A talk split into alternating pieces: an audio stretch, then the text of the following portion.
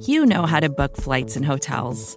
All you're missing is a tool to help you plan that unbelievable travel experience. That's why you need Viator. Book guided tours, excursions, and more in one place. There are over 300,000 travel experiences to choose from, so you can find something for everyone. And Viator offers free cancellation and 24 7 customer support for worry free travel. Download the Viator app now and use code Viator10 for 10% off your first booking in the app. Find travel experiences for you. Do more with Viator.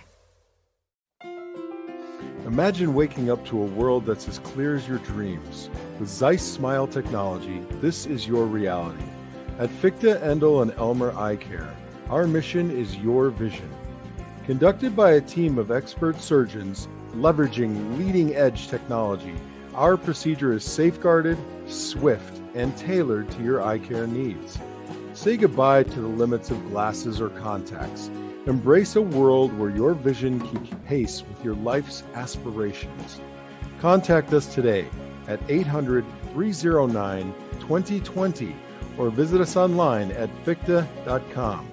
At Fichte, Endl, and Elmer Eye Care, we are focused on you.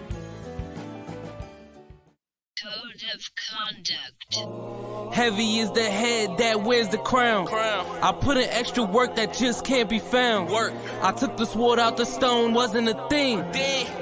Look me in my eyes, cause I'm a king. king. Look me in my eyes, cause I'm a king. God made me punch in inaccurate numbers. Yeah. My castle won't crumble. What I tackle will fumble. I've been a leader when they ain't see it, but now my feet up. According to me, royalty didn't end with King Tut. Crown on my head, clouds is at my legs. Big says sky is the limit. I look down on the ledge. I push the bar like I'm opening a cell. Hands in my cookie jar, you won't come out with a single nail. I need all of mine. The weight of my shoulders won't fit on a scale. What's a king to a giant? Well, Goliath dog, this king can't be checked. I make all my moves on the board. I invented my steps. I'm a king, the blood of a ruler. I feel like Mansa Musa. Make your squad disappear like landing by the Bermuda. Triangle, look at it from my angle. I'm a king, the closest thing to being one of God's angels. Yeah, I'm a king. Heavy is the head that wears the crown. I put in extra work that just can't be found. Work. I took the sword out the stone, wasn't a thing. Look me in my eyes, cause I'm a king. king. Look me in my eyes, cause I'm a king. Good morning, good afternoon, good evening, and good night. This is the Code of Conduct with the King podcast. I am your host, Jay Spence, the King. And I'm excited. I'm not going to even do too much talking because I have a very, very special conversation with three men who are legends in in this um, industry that we all want to work in and be in and, and have fun in. So I'm I'm not again I'm not going to talk too long. Couple points I did want to make. I did want to talk about how um, Josh Allen is not the problem. Uh, so anybody, if you got on Twitter, you had Twitter fingers, and you and you felt like Josh was the problem, or if you have a podcast, or if you have an article that you write, or if you're on ESPN, FS1, or any other network, and you used your platform to say that Josh Allen was the problem at any point. You could talk about the interception, fine. But other than that one play, if you want to say that Josh Allen was a problem for the Buffalo Bills at all on Sunday, I just wanted to come and say you're wrong. Uh, you probably don't know ball. That's what I'm saying. They didn't say it. Nobody else said that. That's not Buffalo Rumblings. That's me. Because if you watch that game and you came away from it and you are saying that Josh Allen is not great and he's not clutch and he was the problem, I don't know what to tell you. Also, at some point, at some point, we have to stop um, excusing certain behavior. Okay. Again, this is not a Buffalo Rumblings thing. This is a me thing. Y'all can disagree with me. Y'all can hate it. Y'all can like it. Fans should not threaten players. Fans should not say things to players in certain ways. Security needs to get involved. But what I am going to say is that I don't care. People can get mad at me, whatever. Uh, It, it is what it is. Players are professional athletes. In no way should a player ever approach a, a fan in the form or fashion which we saw some Bills players approaching Eagles fans. If that's the case, you get them kicked out. you get them banned. It is a privilege to go to an NFL game. I don't care how much money you have. If you are banned, it is a privilege that you will not be able to, you just won't be able to do it. So at that point, I think that's what needs to happen. It should never be where a player is getting in the face of a fan, potentially putting hands on the on a fan. That's my opinion. That's my point of view on it. I think it's embarrassing. It's embarrassing. Now, on the other hand, I think the fans should be embarrassed. You spend a lot of money to go to these games to watch these guys play. You spend money to watch these guys play. And then you want to come and be disrespectful and threaten these guys' families and do things that are inappropriate. We got to relax. We got to relax. But anyway, let me uh get out the way because again i'm excited about this conversation that i am about to have uh this is a special edition of the code of conduct it is a bye week but it's still uh special for me because i haven't done interviews much as of late and i got three guys uh two of them happen to be you know network mates or co-workers or however you want to word it and then the other is is another legend that uh he has his own podcast. He has his own network. He works with the Bills. He does the broadcast. He does some of everything. So we got Jerry Ostroski, we got John Fina, and Eric Wood. And I am excited for this episode of Code of Conduct. And we are calling this episode The Line. Support for this show comes from Sylvan Learning. As a parent, you want your child to have every opportunity. But giving them the tools they need to tackle every challenge, that takes a team. Now more than ever, educational support tailored exactly to what your child needs can make all the difference. That's why parents have trusted Sylvan Learning for 45 years as the ultimate teammate in their child's educational journey, instilling in them a love for learning and a passion for reaching the next level. And Sylvan's Insight Assessment can identify gaps in learning and areas that could be of concern for your child. It's a 360 degree view into your child's learning that you can't find anywhere else and helps ensure that your child didn't miss something in school that might put them at a disadvantage in the future. And right now, it's the best price of the year at $29. Go to sylvan29.com to learn more and get your child's assessment for only $29. That's S Y L V A N 29.com. Hey, football fans, the season is here. So you know that means family, football, and food. But for the NFL's best fan base, it can't be just any food. Bills Mafia only eats the best during the season, and the best is Picasso's Pizza. With four great locations in Western New York, it's so easy to treat yourself to the most flavorful pizza on game day. Picasso's, we are Buffalo Pizza, shipping local and nationwide. Order online at picassospizza.net. Okay, ladies and gentlemen, I'm excited. I've been waiting for this one. We've been talking about it and now it's here. I am I'm honored to sit down with three of the greatest offensive linemen that the Buffalo Bills have ever employed. I have all all worldly John Fina, all worldly Eric Wood, and all worldly Jerry Ostroski. it's the it's the I don't even know what nickname to give you guys. I should have pre-thought that up. But this is an awesome opportunity for me, man. Let's let's start with Jerry. What's up with you, man? How you doing? I'm doing good, man. Just realize he got 70 and 70 and 60. So that's about right. Like 70 first round guy, 70 first round guy, and then 10, at least 10% less. That, that's me. So I, this this is perfect, believe me. No, but no, I'm, I'm happy to be here. It's uh, it's it's a good deal. I, I appreciate you having us on. Legendary, man. Like this is a big deal. So, Eric, how you doing, man? Man, I'm all good. Enjoying the bye week so far. Don't have to travel for a Bills game this weekend, get on the call, and you know, you, you reach out about talking offensive line. You know, generally I get pulled on to different media appearances, and they want to hear about the offensive coordinator, Josh Allen, or why do we run cover zero blitz, and we may get to those things as well. But you brought up the offensive line. I said, yeah, we'll get that in, Spence. Well, you know what? Because I, I, think it's such an underrated part of the game. Which, at, you know what? I think in, for Buffalo, I can't say I think it's underrated because I think Buffalo is one of the towns where you know you go to a bar in Buffalo, they know the offensive lineman, they know what college you went to, they know your strengths and your weaknesses. So may it might not be underrated as far as Western New York, but I, I do think that you know it's something that it just isn't talked about enough unless there's like a top five or a top ten guy on that unit. And you know, I think the Bills we have a we have a history of of having greats and I think this is a good opportunity to showcase that. John Fina, what's up, man? Hey, hey, Spence. Happy to be here with two legends of the Buffalo O line community. And I too enjoy talking offensive line play, mostly because uh, that's what I know best, right? Um, people ask me what positions my son sons play in football, and I say, I only raise offensive linemen. I, I don't know any other positions. So that that's uh, it's a great honor to be with these two gentlemen, and of course with you, sir. Well, let's get right to it. Uh, the Bills, obviously, we just, to me, a heartbreaking game that I feel like, in a way, was a must win. I know it doesn't eliminate us from playoff contention, but I mean, it, it was, it's a heartbreaker.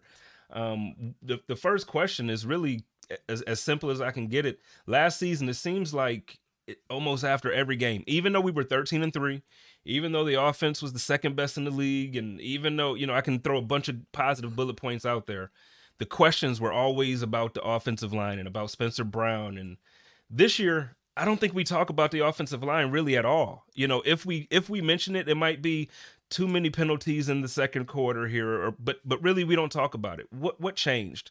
I'll th- I'll start this one out, uh, tossing this to Eric, and then uh, we'll swing it around to, to Jerry and John. Well, you mentioned Spencer Brown by name, so I'll start with him. He has an off season in his second year where he can't even prepare for the season as an offensive lineman. He's simply rehabbing a back. And I don't know if you guys injured your backs before. Uh, I'm, I'm, sure me, Jerry, and John all have, and maybe you as well, Spence. I mean, when your back's bothering you, eh, I mean, it's the absolute worst. You can't move at all without discomfort. And he was playing through that for a while. Then he comes back, and you know, that first year after surgery, you're never quite the same. And so, you know, this year he has played well. Everyone made a big deal about that Steelers game in the preseason where they didn't really game plan and they're leaving him on, on an island simply to evaluate him. And he gets beat one time.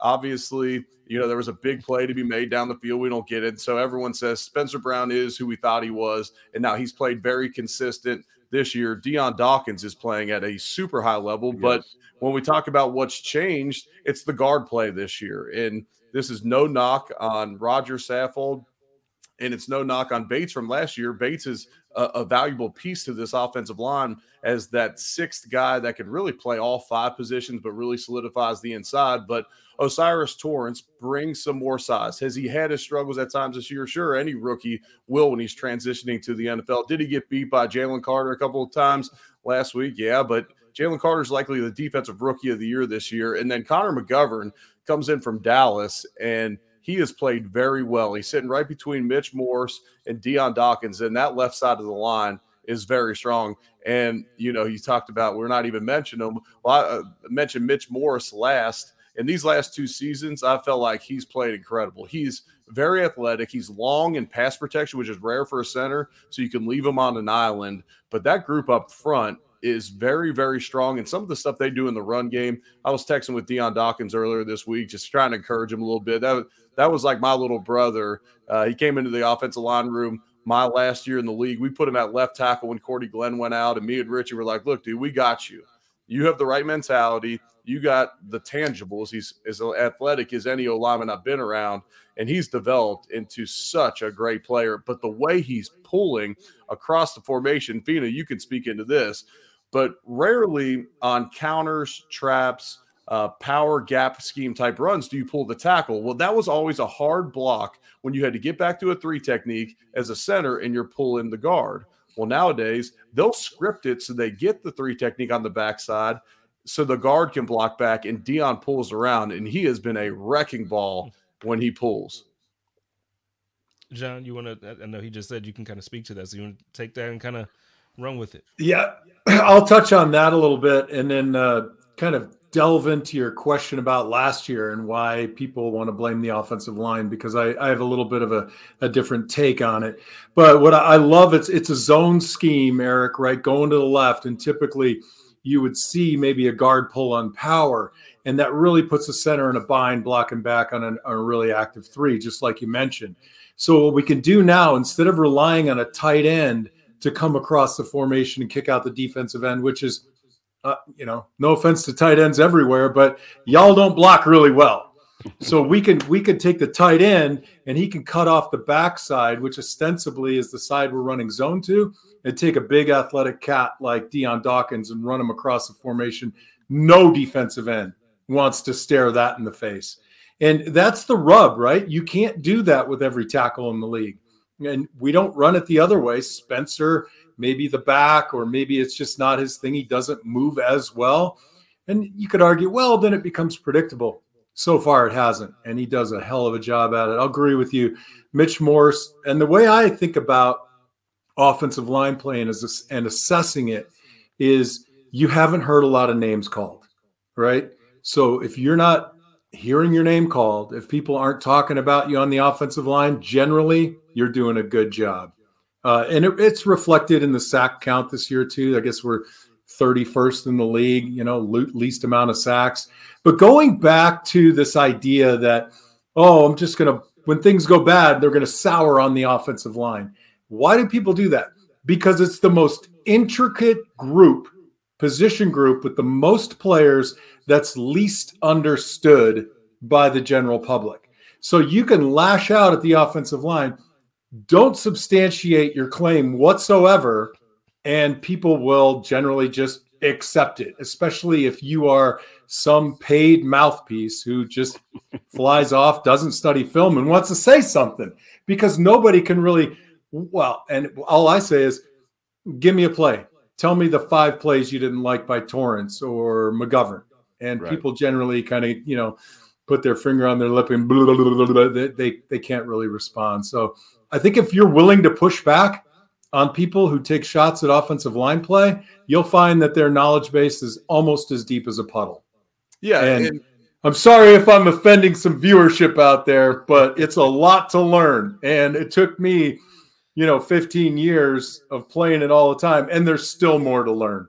You're exactly right. And it happens to me on the broadcast all the time because they'll want me to assign blame. Right. And I'll say, look, that's a free hitter. I don't know if that was on Josh. I don't know who it was responsible for up front. It right. could have been a tight end. It could have been the running back. I'm not sure who that free hitter is on. And people will say, well, you, you played. And I said, yeah, but I didn't play under Ken Dorsey. I didn't play under Joe Brady. I didn't play under Brian Daboll, which at times allows me to speak freely on the broadcast because I'm not ever giving away company secrets. You know, I, I, ne- right. I, I never played in there. So that actually helps me at times. Uh, now it does help me that I've played under Sean McDermott, so I can give some insights into maybe what he's thinking and what he would tell us in meetings or preparation wise. But, you know, for me, you know, I played with Dion and I follow this team around the country week to week. And there's even times where I can't give blame and dole it out. And so the fact that people want to say that pro football focus can give a guy a bad grade and then all of a sudden that skews the fan opinion,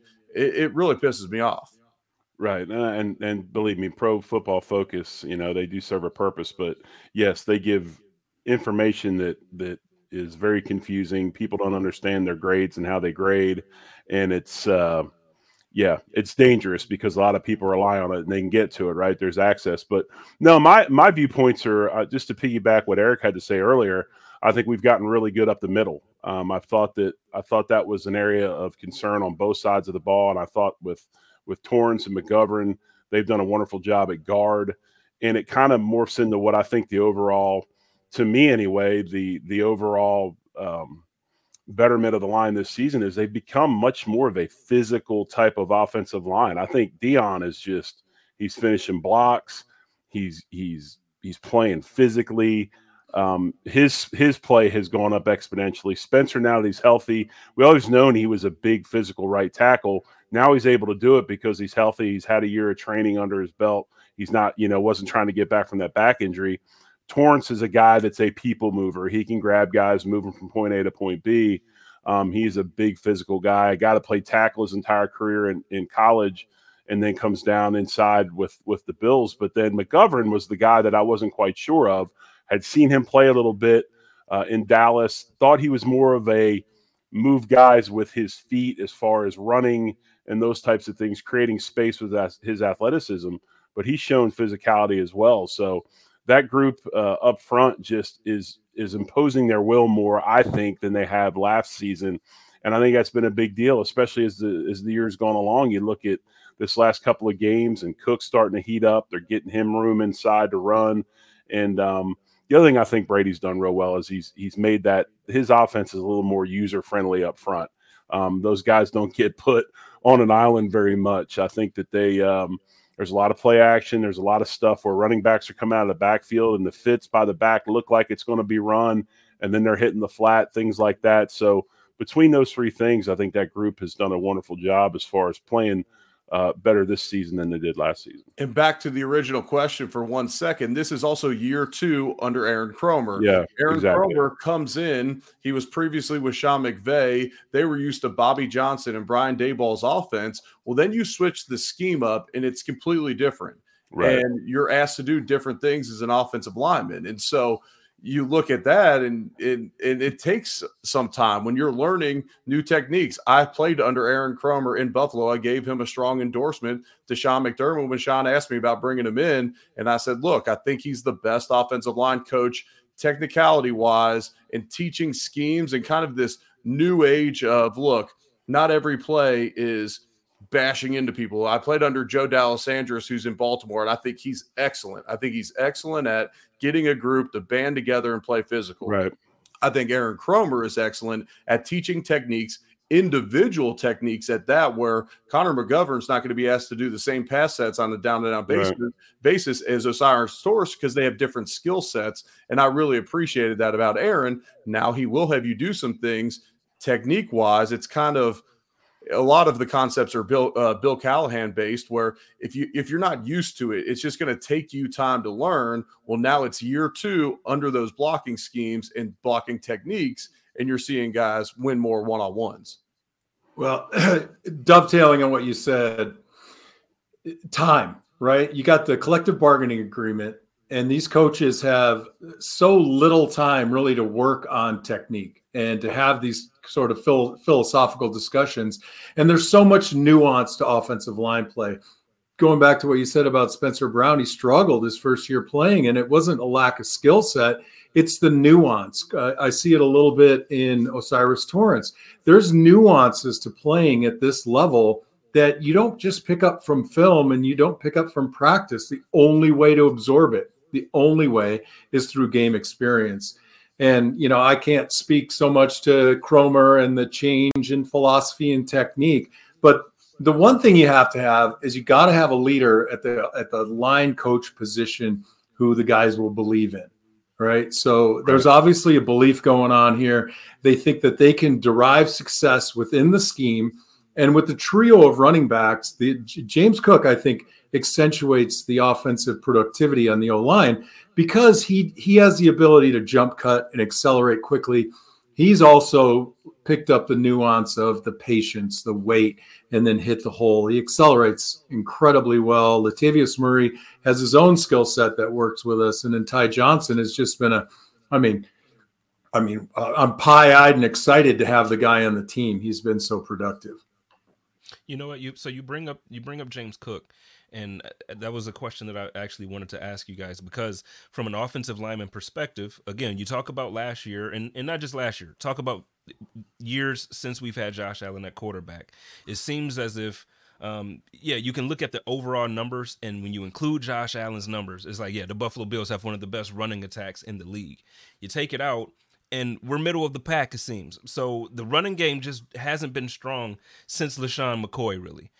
This year, we have a top running back. You know, any in any metric that you want to put, we have a top running back. Um, and it was like that with Ken Dorsey, and it's still like that even after Ken Dorsey is, is you know, transitioned on now to Joe Brady. Is there a, is it a different scheme? Are we running different play? Like what what has changed this year, offensive line standpoint or, or scheme, or what's changed now that the running game now looks like okay, this is a team that if we do make the playoffs, I don't know if we, that's a different conversation, but if we do, it's scary because teams that can run the ball with a quarterback and play defense, those teams can can make some noise. So from that perspective, what's changed? Well, I'll say this year they've stuck with it longer. Some of Thank you. Thank you. Thank you. Most of high production comes in the second half of game where Yeah. they're still wearing on teams. Like, Right. look, we're not going to even when Shady uh, led the league in rushing, we we weren't we didn't have many games where even in the first half we're over 100 yards. Right. But then all of a sudden at the end of the game, we have over 250 yards rushing because we were able to wear on them. One of my favorite drives of the entire season. It sucks that it comes in uh, in a loss, but the fourth quarter, the Bills need a touchdown drive to take the lead. And they put the ball on the ground four straight plays and run the ball right down the Eagles' throat. Well, you know what? It's hard for us to get our fits early in games. The defensive line's juiced up. We're still getting used to the silent snap count. There's so many factors that go into why y- your fits might not be perfect early in a game. And part of it's what John said. We're practicing without pads on all week. The quarterbacks and receivers, they can get their timing. For us, you know, it's glorified walkthroughs this time of the season. You're not even allowed to practice in pads at this point of the season right now. And so they've stuck with it longer. But, you know, there's only so many stats as an offensive line that you can take pride in. And you could even cherry pick sack numbers and say Josh Allen avoids a lot of sacks. But don't get me wrong, you drop back 60 times against the Eagles and give up one sack. And really, he was only touched maybe twice in the pocket, where besides maybe three, including that one roughing the passer. Well, you know, the sack numbers are so far down. That's so encouraging. But James Cook has, I believe, the second highest yards before contact in the high, in the entire NFL. That's what you call now. It's also a smart running back finding the opening gaps, and his vision has improved. I get all that, but they're getting their fits and they're moving guys to where they're getting him to the second level of defense, and that allows him to go then make plays. No, Yeah, I- exactly. I, I think- I- go ahead, Jerry. I was just going to say my my main point is what Eric said. I mean, the commitment to the running game is what you have you have to do. I mean, the commitment hasn't been there, and now the commitment to the running game, and especially with so many DBs in today's defenses having to play so much run support, especially contain and getting downhill, it's set up these plays with it's setting up these plays with the backs out of the backfield and all of that. I think that to to be committed like that, or especially early, even though you know, like Eric said, you have some of those things that you're worried about. Um, yeah, man. I mean, I think that's a big deal. I, I would say this. Since Shady in Buffalo, which running back have we had who can press the edge? None. And I think that dimension of him getting outside the tackles and able to pick up a few yards, and it doesn't have to be a 10 yard gain or an eight yard gain. If you can get out on the edge, outside the tackles, and pick up three to five yards, the defense has to understand and respect that. And that in turn opens up the middle. You can make outside run look and still run the ball up the middle. I think that gives us a hell of a lot more latitude. And, and to what Eric was saying about your fits, I think there's a simplified nature to this, this game plan and the run where guys know who they're on and they're able to get, uh, uh, like Eric said, if no people don't know, get your fit, I mean getting in the proper position. I always look at it as the running back as he as he approaches the line of scrimmage should only see the nameplates of his offensive line. So when guys are getting into position, they're asked to do things that are in front of them and out not outside their scope. They can get into that fit, and that creates natural creases and a guy that you know is further downfield before he gets touched than any other running back. We, hey, the three of us love to hear that. That and I'll tell you, there's five guys in a locker room at one Bills drive who are kind of like, yeah, hell yeah, brushing their shoulder off. That, Yeah, no that's a doubt. great And- point of pride. and then these last two weeks so james cook his last three games goes over 100 yards of scrimmage so in today's day and age of the nfl it's not always going to be you know 20 20 25 rushes a game what i like what they've been doing lately is getting the ball to him in space and on time james cook earlier in the season especially was kind of that check down get it to him late well then it's hard for him to use as athleticism we've seen, especially early in games. This week, he ran out of bounds a yard before the sticks on one of these swing passes, which I was in the booth cringing over. Like, come on, bro, lower your shoulder early in the game, stick it to the QB. But uh, that being said, they've given him the ball in space and quick enough. And Joe Brady, I thought he had two awesome schemes against the Jets. The one that was the Ty Johnson touchdown. Where mm-hmm. you get him in man to man defense, but it's fourth and one. So you tell Gabe Davis to give that guy a little pick. Well, if he picks him, you punt the ball away anyways. And if they call it, so what? But instead, you get a 49 yard touchdown. And then the one in the red zone, they got him in man to man defense again. and they run three guys across the formation with Cook coming out the other way. And man to man, you can't stop that, especially not when you have speed like Cook. And isn't it amazing how all of a sudden, when you commit to the running game, the quarterback run all of a sudden opens up and they're not sitting back there waiting for you to call quarterback runs. They just happen because you've established the run and and you know you're worried about so many other things. So it's just amazing how much other things, how many other things open up when you when you decide to commit to running the football especially you know what the Bills have done over the last so many weeks. And look, in today's day and age of the NFL, I'm not asking for the Bills, especially with Josh Allen, a quarterback right. who was on the outside. I'm not asking them to be an exclusive run team. Uh, we're all of our point, I'm, I'm, sure, is you have to be effective in running the football and keeping defenses honest. Right. Because, man, you play the Pittsburgh Steelers with Watt on the outside, and I mean, every team's got these high end pass rushers nowadays. I mean, if you don't keep those guys honest, they're a nightmare for us up front. And you can keep them honest with those swing passes to the back, get the ball out of your hands quick, right. and all that. But just don't expect me to pass protect 50 times a game as a as a tackle in this league against these high end pass rushers with no threat of the run and be successful. Right. And on the flip yeah. side, do you want to, you know, somebody says you want, you know, they demand to give the ball to Cook. You know, I had somebody say the other day they want to, they want to have the ball 35 times. Well, I don't necessarily want to take the ball to Josh Allen's hands that many times. I'll, yeah. I let yeah, him have 20 maybe, but I'd like Josh to eh, have it quite a bit too. Eh, when I saw that statistic about the lowest, near the lowest sack numbers, and I, I immediately thought someone's going to say it's because Josh evades sacks. And if anybody says that to you, I think what you say is, hey, nobody drafts a statue anymore. All these guys have escapability. And in fact, you can't tell me that as you're going to draft a quarterback, you're not looking at his ability to get out of a difficult spot. So the fact that he does it, I just add that as like, that's part of his job description, right? You there are five guys up front. You scheme to block five. They bring a guy off the edge that we're not accounted for. They want Eric to blame the offensive line.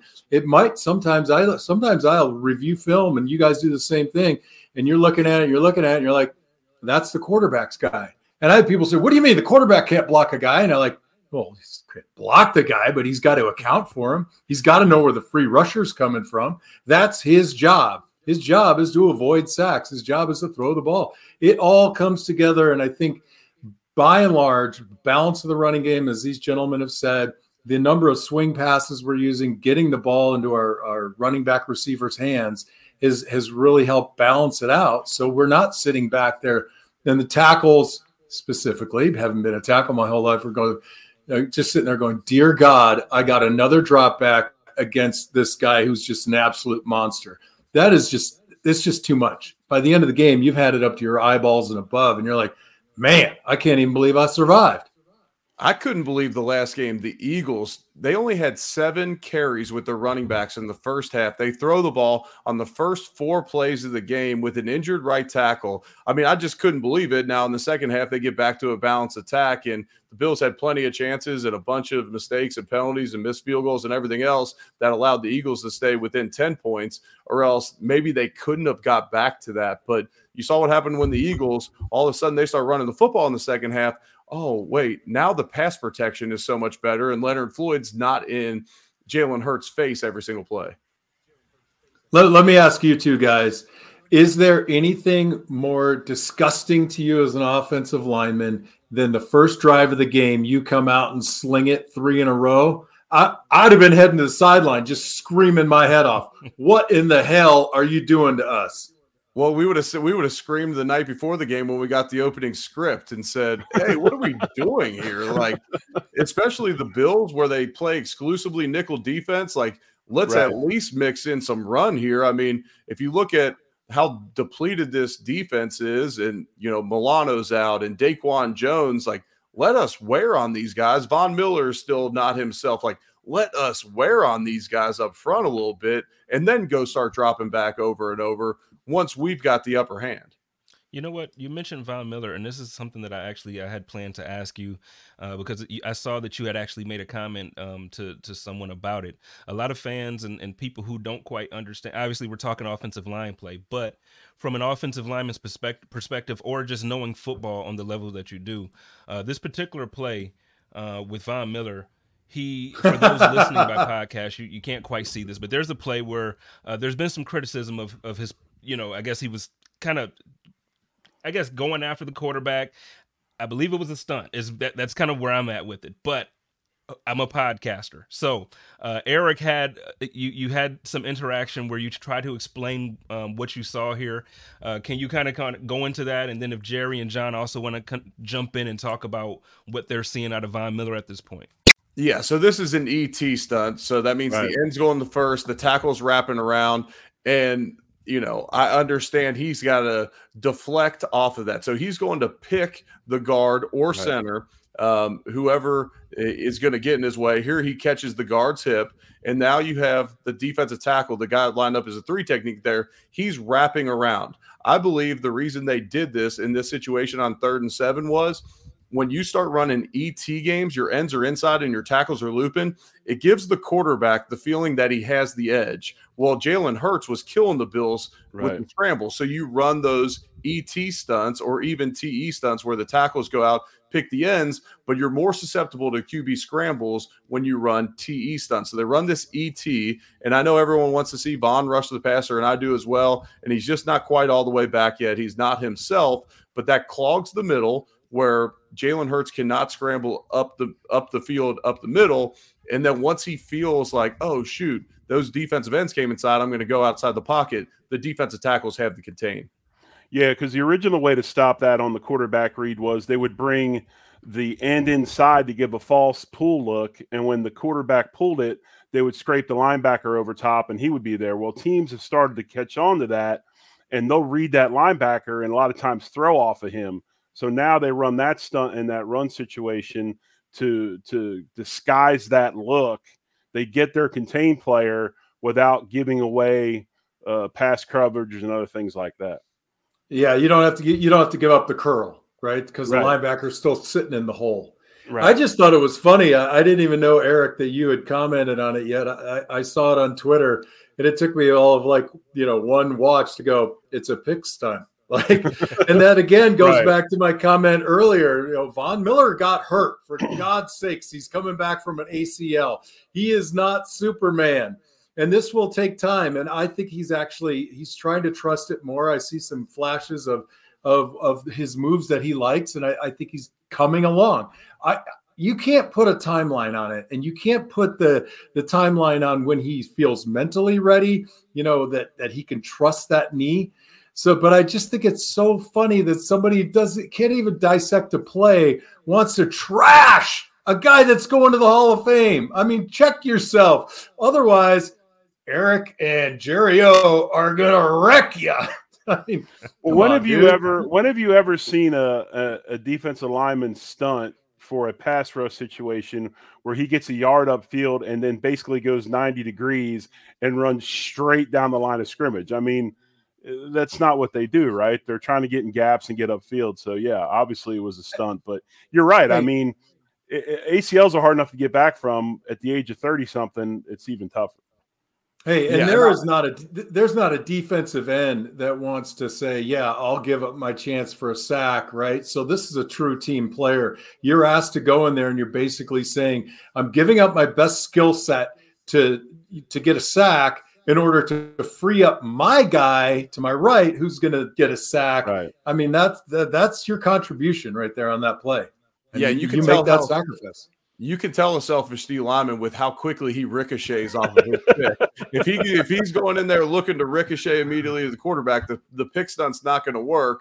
But he's selfish and he's trying to get to the passer. And John, you were talking about earlier when you have when you're a tackle and you're going up against the same guy over and over throughout the game on pass rush, now he can set you up. And I've said this on the broadcast a few times this year. Von Miller, throughout his career, I played against him multiple times it wasn't in the first quarter that he'd rack up a three sack game. It was in the second half where he had set you up, where he hit you with that ghost move and that stutter step. It's the spin move inside because he's ran that edge so many times. It's that one time he puts his foot in the dirt and goes right down the middle of you. And Von is deceptively strong at 255. And so Von's Von played 21 snaps the last game. And I know everyone wants to say, you know, in 21 snaps, you need to be doing better. And look, Von's even saying it himself look, I'm not playing up to my standard. Like yeah. Eh, I'm not, but I'm trying. and I'm trying to get back to there.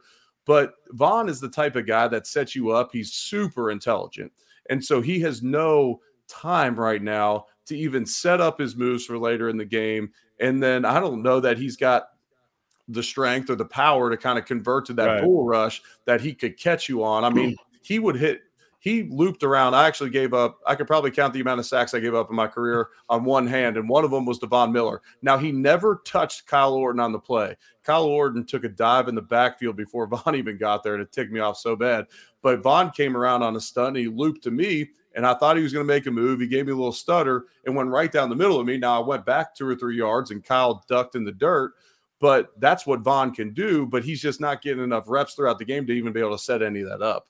I think I think what people are misinformed on is most most great pass rushers work power to speed, not speed to power.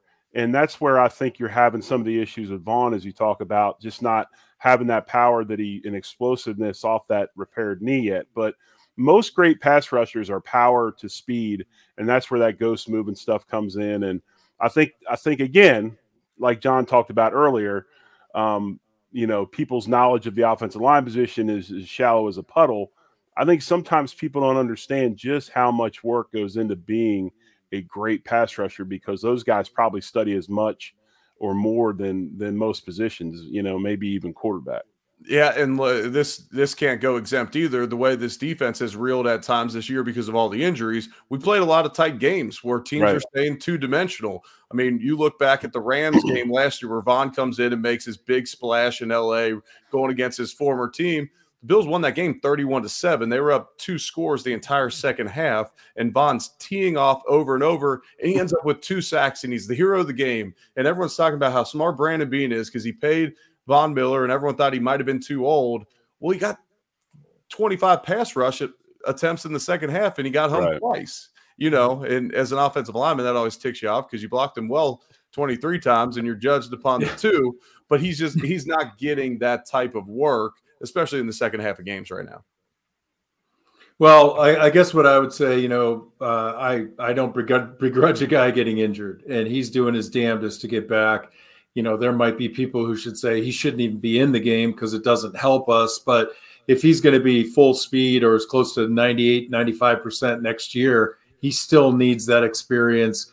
Uh, and if we get eliminated from the playoffs, I think that the play would be get Von Miller in even more. Get him, just get him ready. Make sure that you know he feels comfortable by the time the end of the season comes, because there's not a lot going on in the off season where you get that kind of stress where you have to leverage your body and work the moves that you know historically have made him legendary. And you know i'm i'm hopeful for Von i i hate to see a guy you know suffer that way. I i give him full props for getting in there and and doing his recovery on the field.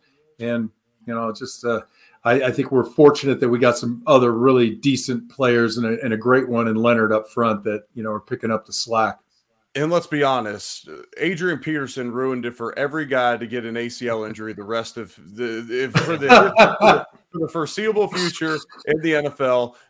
Adrian Peterson comes off an ACL injury after seven months. He's practically Wolverine and he sets the rushing record. And everybody thinks we should all be able to do that. Right. I, now, look, I played seven months after an ACL and I grinded through that next season. And at times I felt awful. It took me about 18 months uh, before I felt fully ready to go again. That was also when I was 25 years old when that happened. And so a lot younger, a lot heavier than Von, But you know, it took me 18 months to where I felt like really good, where I'm not going into the training room before a game and getting my knee drained because it, sw- it got so swollen throughout the week from practicing on it. Like, we don't know exactly what he's dealing with. And all ACL, all ACL injuries are different. I mean, we could say this guy did this when he came off an ACL, this guy did this.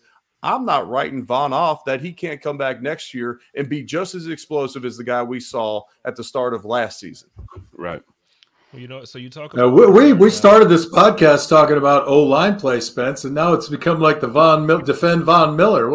well, no, well, because it was still. Where are we going, man? Where are we going? Play, well, for that play, I just wanted a perspective because I, I, feel like a lot of times, like you mentioned about offensive line play, I also feel like, you know, as a as a fan, I'm even like, man, it's Von Miller. He's supposed to be rushing the quarterback.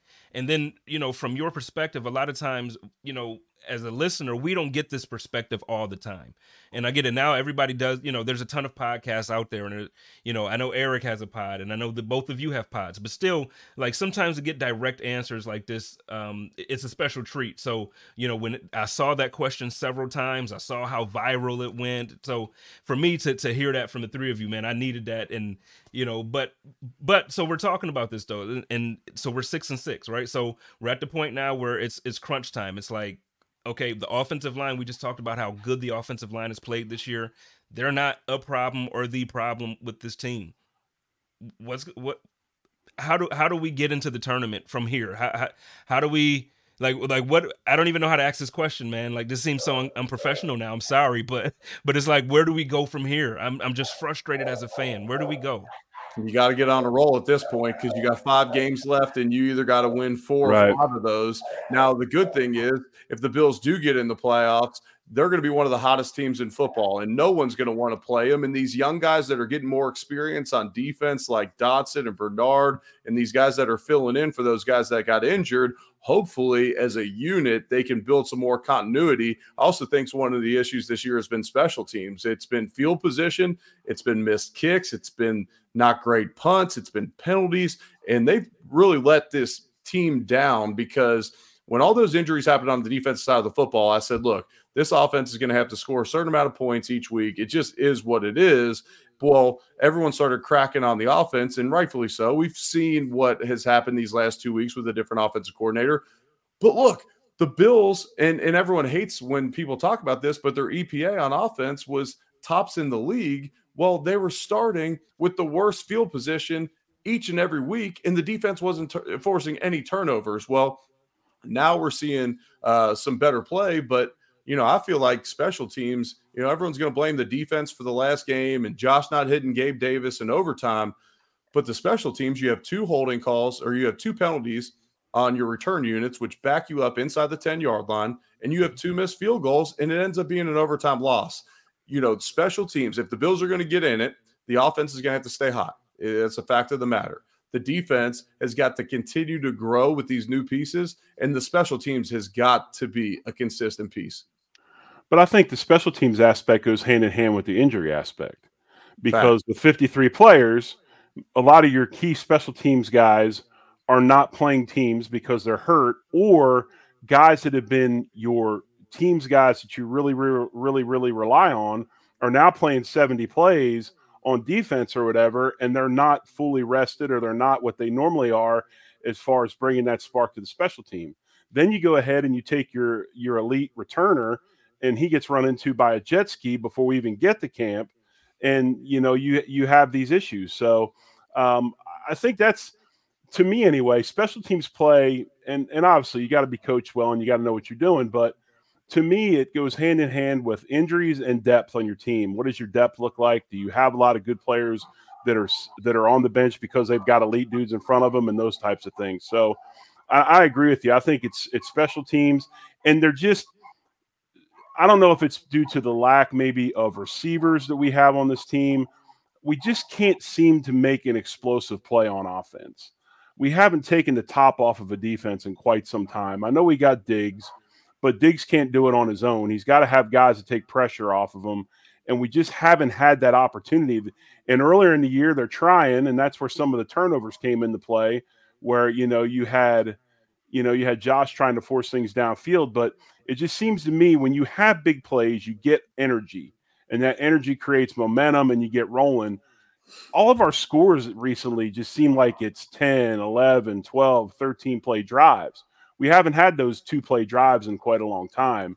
And I think that's something else that we're missing too, just those explosive plays, especially on offense. You know what, Jerry? Well, it, it, well, real quick, Jerry, what you're saying there over the last two weeks, does it seem? Because to me, it seems like um, there's a little bit more freedom for Josh and this offense to where it's like, look, you can kind of extend the play. Mm-hmm. And I think when Josh extends the play, and once you start to see, even when he's not looking to run, but he gets out the pocket and kind of creates a new pocket wherever he goes. Right. I think those plays, because now you see Sunday night, you know, or evening, Gabe right. did have a big play. It wasn't the touchdown that we're looking for, but he had a, I think it was a, a 30 yard reception or so that, it, you know, it was a big play. And you're right. I, we just haven't seen him as much this year. Do you think it's going to, we're going to see more of that going forward with Joe Brady's. Is is it different from what you've seen the last two weeks versus the beginning of the season? When you need mealtime inspiration, it's worth shopping Kroger, where you'll find over 30,000 mouthwatering choices that excite your inner foodie. And no matter what tasty choice you make, you'll enjoy our everyday low prices, plus extra ways to save, like digital coupons worth over $600 each week. You can also save up to $1 off per gallon at the pump with fuel points. More savings and more inspiring flavors make shopping Kroger worth it every time. Kroger, fresh for everyone. Fuel restrictions apply. I think as long as we continue to run the football and do those types of things, hitting the backside of the backfield where we get DBs to come downhill and maybe get confused, we can get over the top. But until we find a way to get bracketing off of Diggs every play and you know doubled and triple covered, uh, it's going to be tough because I just don't know if we have um, if we have that type of explosive wideout. I know Gabe is fast and everything, not necessarily the greatest route runner and he's done a good job of being a team player and he does whatever he can to, to help be successful. Obviously the last couple weeks getting a game ball two weeks ago for his run blocking which is a big deal at, at the wideout spot. But um, i don't know. I mean we just we haven't seen that play where Diggs runs a post and Josh drops back and throws it as far as he can, you know, to got to try to go touch the goalpost. I mean, it's it's it's going to be tough, and we, I think we have to continue to do what we're doing to try to get those guys to really, really get in the backfield with their eyes and get downhill to try to stop the run and get them over the top with some play actions and things like that. John, you had something. So I, am going to add to that a little bit. I think that uh, I think what hurt us early in the season, we knew what our what our receiver group looked like, and we knew we were going to face some problems. And I think the true miss was last year not developing Cook better, longer, and faster, and then this year same with Shakir and Dalton Kincaid. And now that. I think Dorsey started to do it, and now I think Joe Brady is really working the middle of the field. And that's going to open up those opportunities to take the top off, like Jerry's talking about. But you're never going to be able to do that until you can threaten the middle of the field and bring those two high safeties eyeballs into the center of the field a little bit more, where they have to support the second level of pass defense with the linebackers or the nickel corner, whomever's you know running around in that area. Uh, a lot of people just want uh, back to your earlier point, Spence. Like, what do we have to fix? It's not like you walk into a room and flip a switch and everything is going to be okay. You can't really point at one thing. It's it's the it's all of it together. And when Eric was talking about the special teams, man, I just I remember as a player, you know, you you the team is punting from left to right, and you assume it's going to be a 35 to 40 yard punt. I would always start walking onto the field instead of at the 30 where it should have been fair caught. I would start walking back to the 15 because my expectation is there's going to be a hold. There's going to be something crappy. I mean, it happens so often and it just makes you freaking lose your mind. All, all I want of special teams, just don't hurt me. Uh, yeah, yeah, you want to bust off a touchdown. If I have to have one touchdown for every seven holding calls, forget it. Don't give me, just give me something that's bland and vanilla that doesn't make mistakes that can keep us in the field position game because it's been bad. Yeah, I used to that's call that the slow walk back to the goal line. Like, okay, we all went out on the field. The ball was fair caught. Oh, there was a hold. And now we're all doing that slow walk back to the goal line. And you talk about so and, and everything compounds. So Spence, like what right. needs to change? Like Cook needs to make that play on the first uh, yes. second yes. drive of the game where you yes. have a scripted play where you're not right. going to get that look again. They're never going to give you no safety help over the top, man to man defense on Cook because they now they know that you're going to run the wheel route because Josh checked to that. He waited for the look, and you got to make that catch. Well, instead of making that catch, then you punt it away. The Eagles go up seven. It's like everything compounds when you make mistakes, when you drop balls, when you have penalties, when you give them you know, on their touchdown, their only touchdown drive in the first half. I understand one was a fourth and one, but you give them two free first downs with penalties, and that wasn't, and that was like before the officials completely took over the game. Like they were, it seemed like they were still calling it fairly fair at that point. But you give them two first downs because of penalties. It's like you can't do those things because that keeps your defense on the field. Now they're wearing on a tired defense, and now all of a sudden you give up seven points. Well, I have a question for Eric. If I can ask Eric a question, seeing him week in and week out the way you do and everything else, how much has the absence of of Knox kind of held things up offensively in your mind? Do you think that with you know they were you know beginning of the year really really excited to bring those two tight ends, him and Kincaid, into the into play and build a lot of the passing game into having both of them? Do you feel it it's stagnated a little bit, or do you feel that it, it hasn't?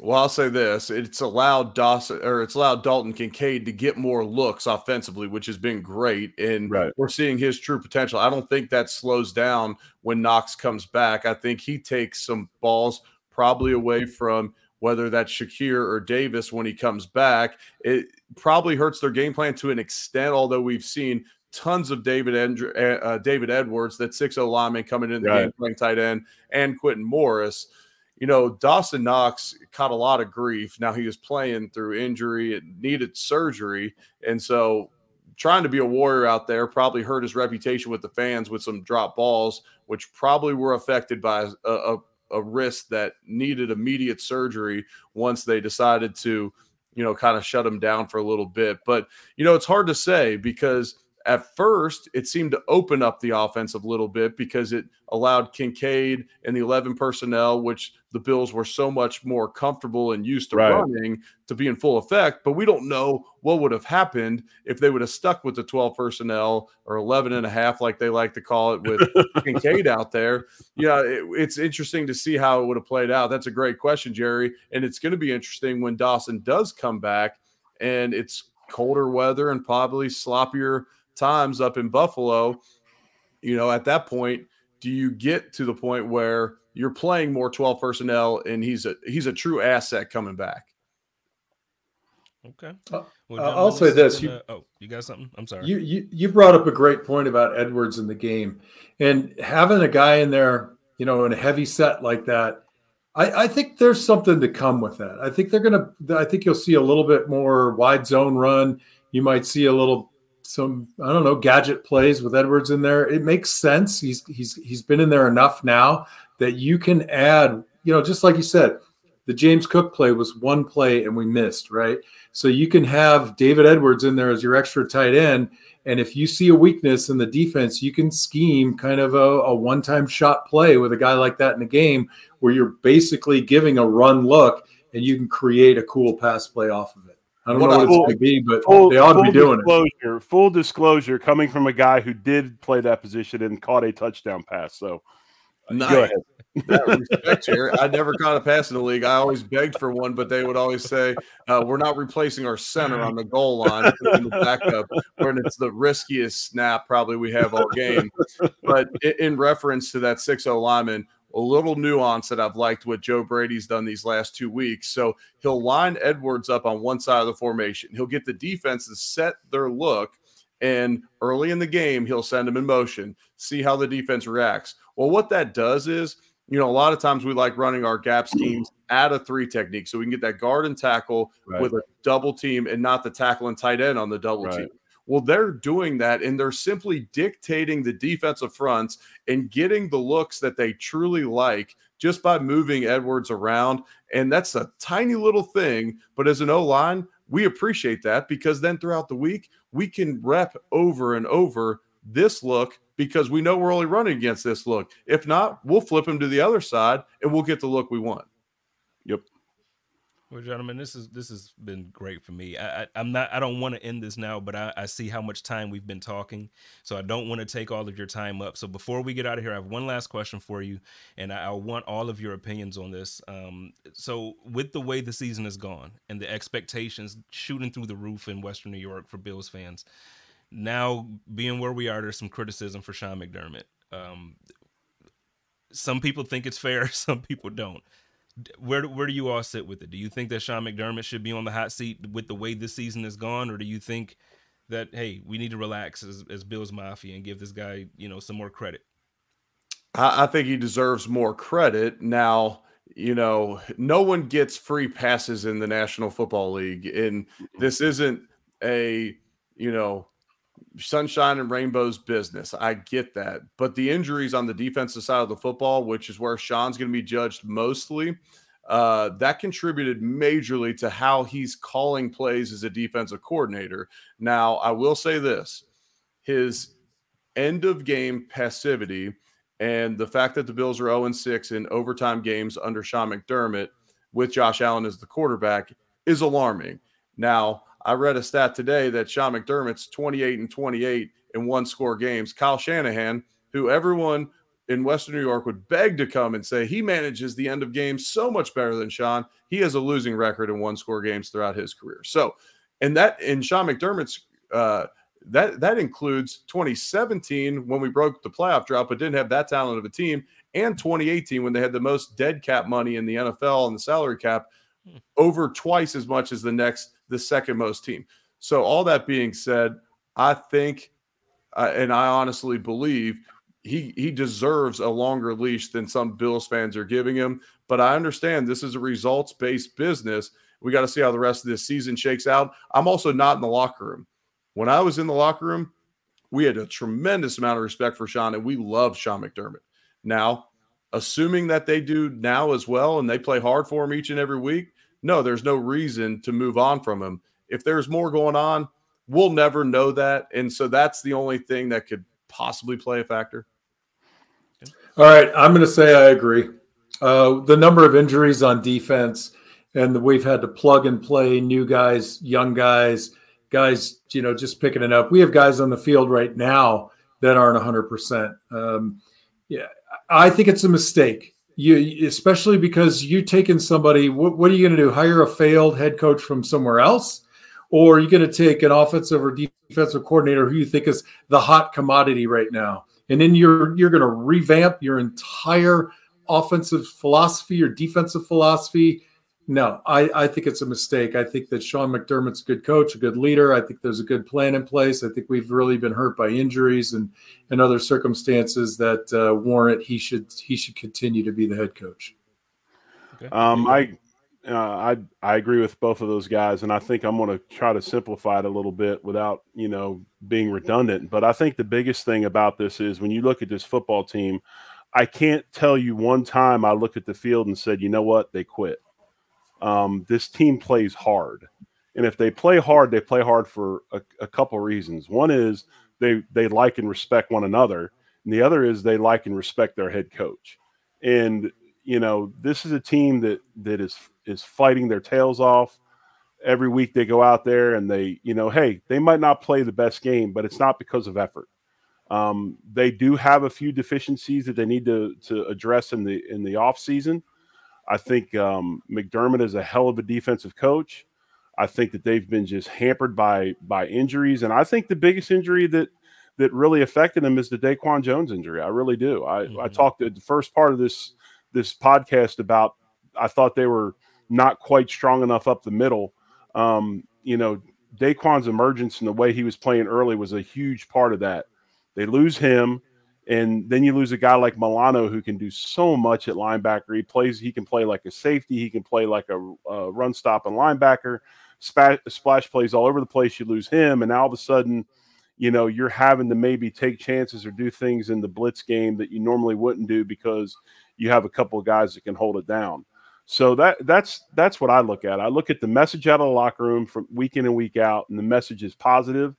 Um, I look at the way they play, and they play hard and they play the right way. So, in my estimation, you know, while we would like to finish games a little differently, I don't think this is is an issue with with the head coach. I think it's an issue with with personnel. And when I say personnel, I'm talking about injury, and I'm talking about they still need a couple of pieces um, in some areas to, to help them along. So, uh, no, I don't think that that you know. I look at McDermott, and he played with a guy, and and I you guys have heard this before me heard me say this before probably. His college teammate is a guy that I think is probably the best coach in the NFL, and his college teammate and one of his best friends is, is Mike Tomlin. And I look at McDermott, who grew up with a dad who was a coach. He was a he was a wrestler. He's a tough guy. The influence of McDermott, all those different things. I mean, I think he's a, a wonderful fit for Buffalo. Like Eric said, is it every now and then are you going to be in the hot seat? Of course you are. You're you you run a football team, an NFL team, and that's a big deal. Um, but no, I think that um, I think it would be silly to move on from McDermott. I think he's a good football coach.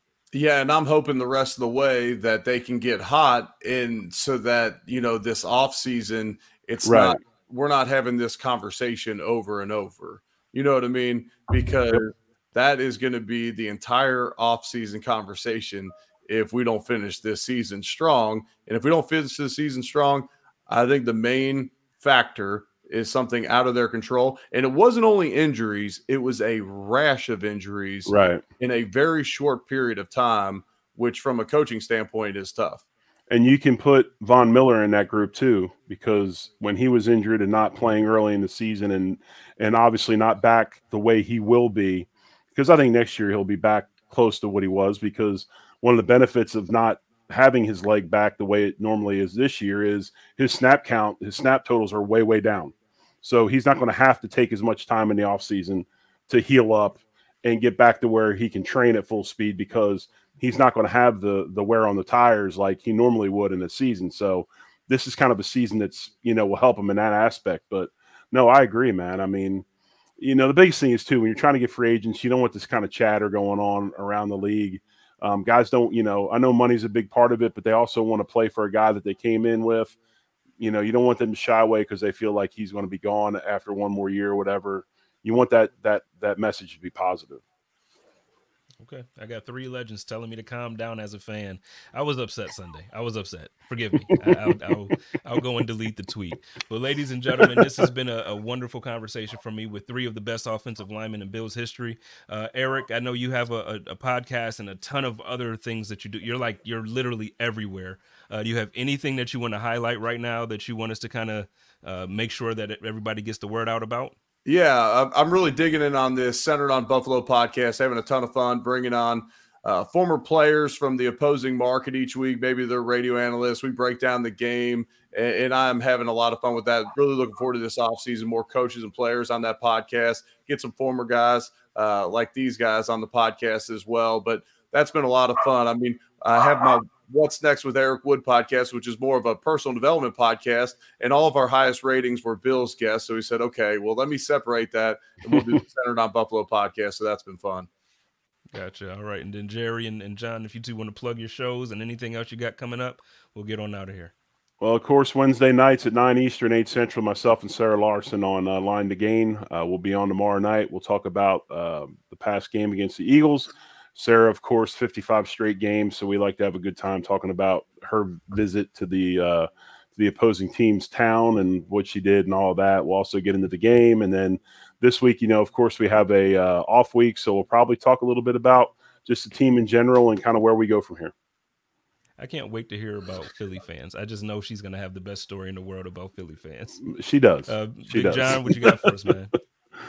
Well, Monday nights, I got the Off Tackle Show with John Fina. Joe Miller is my co host. Uh, I'm also available for uh, quinceañeras and bar mitzvahs, memorial services. Uh, you know, if you if you want me, I could be there. I can MC your event. I don't care if it's a dog show or a cat show or whatever. And if you fly me back to Buffalo, I'm there. I'll meet in wings with uh, with Big Eric Wood, Jay Spencer King, and Jerry Ostroski. It's been a great time, guys.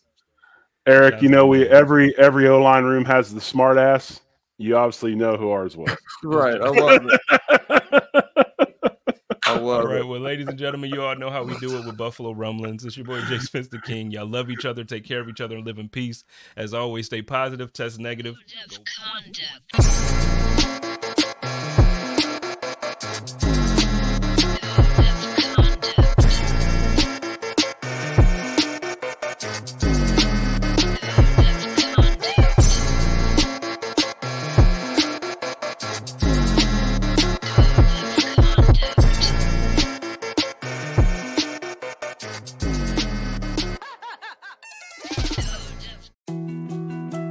More to dos, less time, and an infinite number of tools to keep track of.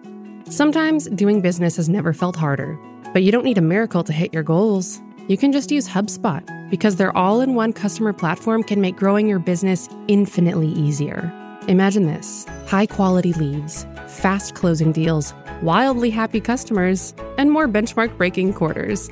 It's not a miracle, it's HubSpot. Visit HubSpot.com to get started today. First thing in the morning, as soon as you wake up, the to do list starts. Does the car need gas? Hopefully those leftovers are still good. Why did I get CC'd on Call mom? no. You can't escape the to-do list, but you can make the most of your me time with a relaxing shower using Method Hair Care products. Try Pure Peace Volumizing, Simply Nourish Moisturizing, or Daily Zen Shampoo and Conditioner for daily use. All formulated with long-lasting fragrances and are safe for color-treated hair. Reconnect with the best version of yourself. Visit methodproducts.com to unleash your inner shower.